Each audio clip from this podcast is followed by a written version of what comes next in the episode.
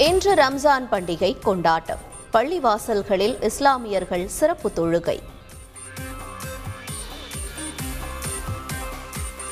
கன்னியாகுமரியில் ரம்ஜான் தொழுகை தொடர்பாக இருதரப்பினர் மோதல். போலீசார் முன்னிலையில் தாக்கிக் கொண்டதால் பரபரப்பு.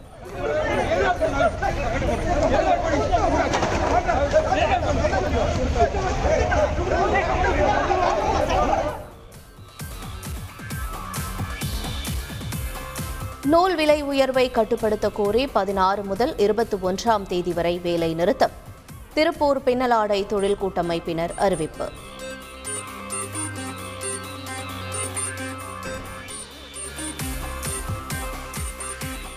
தர்மபுரம் ஆதீனத்தின் பாரம்பரிய கலாச்சாரத்தில் தலையிடக்கூடாது.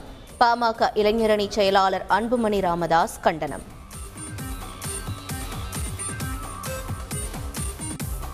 பழனி அருகே சாலையோர மின்கம்பத்தில் மோதி தீப்பிடித்து எரிந்த கார். வெளியே வர முடியாமல் சிக்கிய ஓட்டுநர் உயிரிழப்பு. ஜெயங்கொண்டம் அருகே சிறுமியை பாலியல் தொழிலில் ஈடுபடுத்திய வழக்கு. கைதாகி சிறையில் உள்ள ஏழு பேர் மீது குண்டர் சட்டத்தில் நடவடிக்கை. திருவண்ணாமலை அருகே சிறை கைதி உயிரிழந்த விவகாரம். ஐந்து நாட்கள் போராட்டத்திற்கு பின் உடலை பெற்றுக்கொண்ட உறவினர்கள்.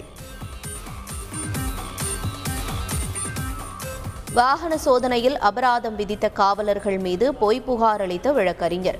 பத்தாயிரம் ரூபாய் அபராதம் விதித்து மனித உரிமை ஆணையம் தீர்ப்பு.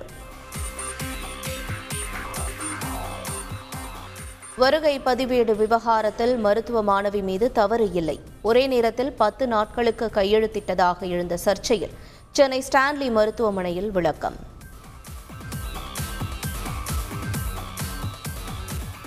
கேரளாவில் மாணவி உயிரிழந்த விவகாரத்தில் பழைய ஷவர்மாவே காரணம் என பிரேத பரிசோதனையில் தகவல். மேலும் நாற்பத்தைந்து பேர் மருத்துவமனையில் அனுமதிக்கப்பட்ட நிலையில் காசர்கோடு முழுவதும் ஷவர்மா கடைகளை மூட உத்தரவு.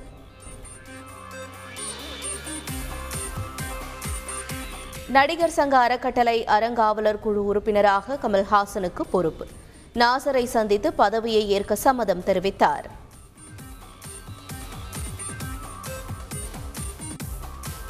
புதுச்சேரி முதல்வர் ரங்கசாமியுடன் போனி கபூர் சந்திப்பு. சினிமா படப்பிடிப்புக்கு தேவையான கட்டமைப்பை உருவாக்க வலியுறுத்தல்.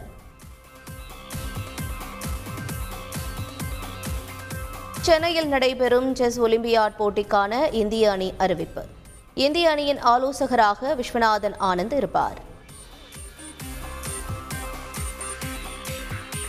கோடிக்கணக்கான இந்தியர்களின் தலைமையில் இந்தியா புதிய உச்சங்களை தொடும். ஜெர்மனியில் வாழும் இந்தியர்கள் மத்தியில் பிரதமர் மோடி பேச்சு.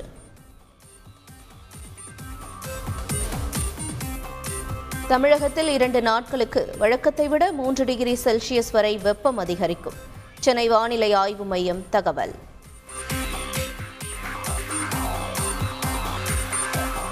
யுக்ரைனில் மீண்டும் தூதரகத்தை திறக்கிறது டென்மார்க். யுக்ரைன் அதிபருடனான சந்திப்புக்கு பின் முடிவு.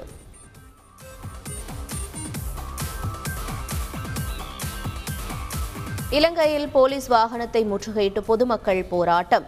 தொடரும் பதற்றத்தால் அதிபர் மாளிகைக்கு முன்பு போலீஸ் குவிப்பு.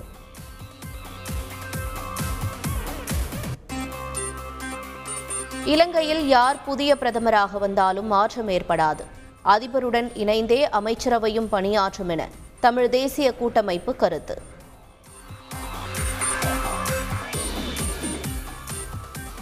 டெல்லி ஜுமா மசூதியில் திரண்ட இஸ்லாமியர்கள் சிறப்பு தொழுகை. ஒருவரை ஒருவர் கட்டித் தழுவி அன்பை பரிமாறிக்கொண்டனர்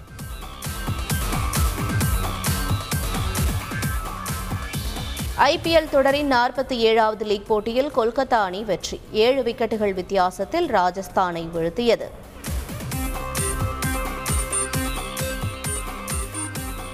ஐபிஎல் தொடரின் இன்றைய ஆட்டத்தில் குஜராத் பஞ்சாப் அணிகள் பல பரீட்சை.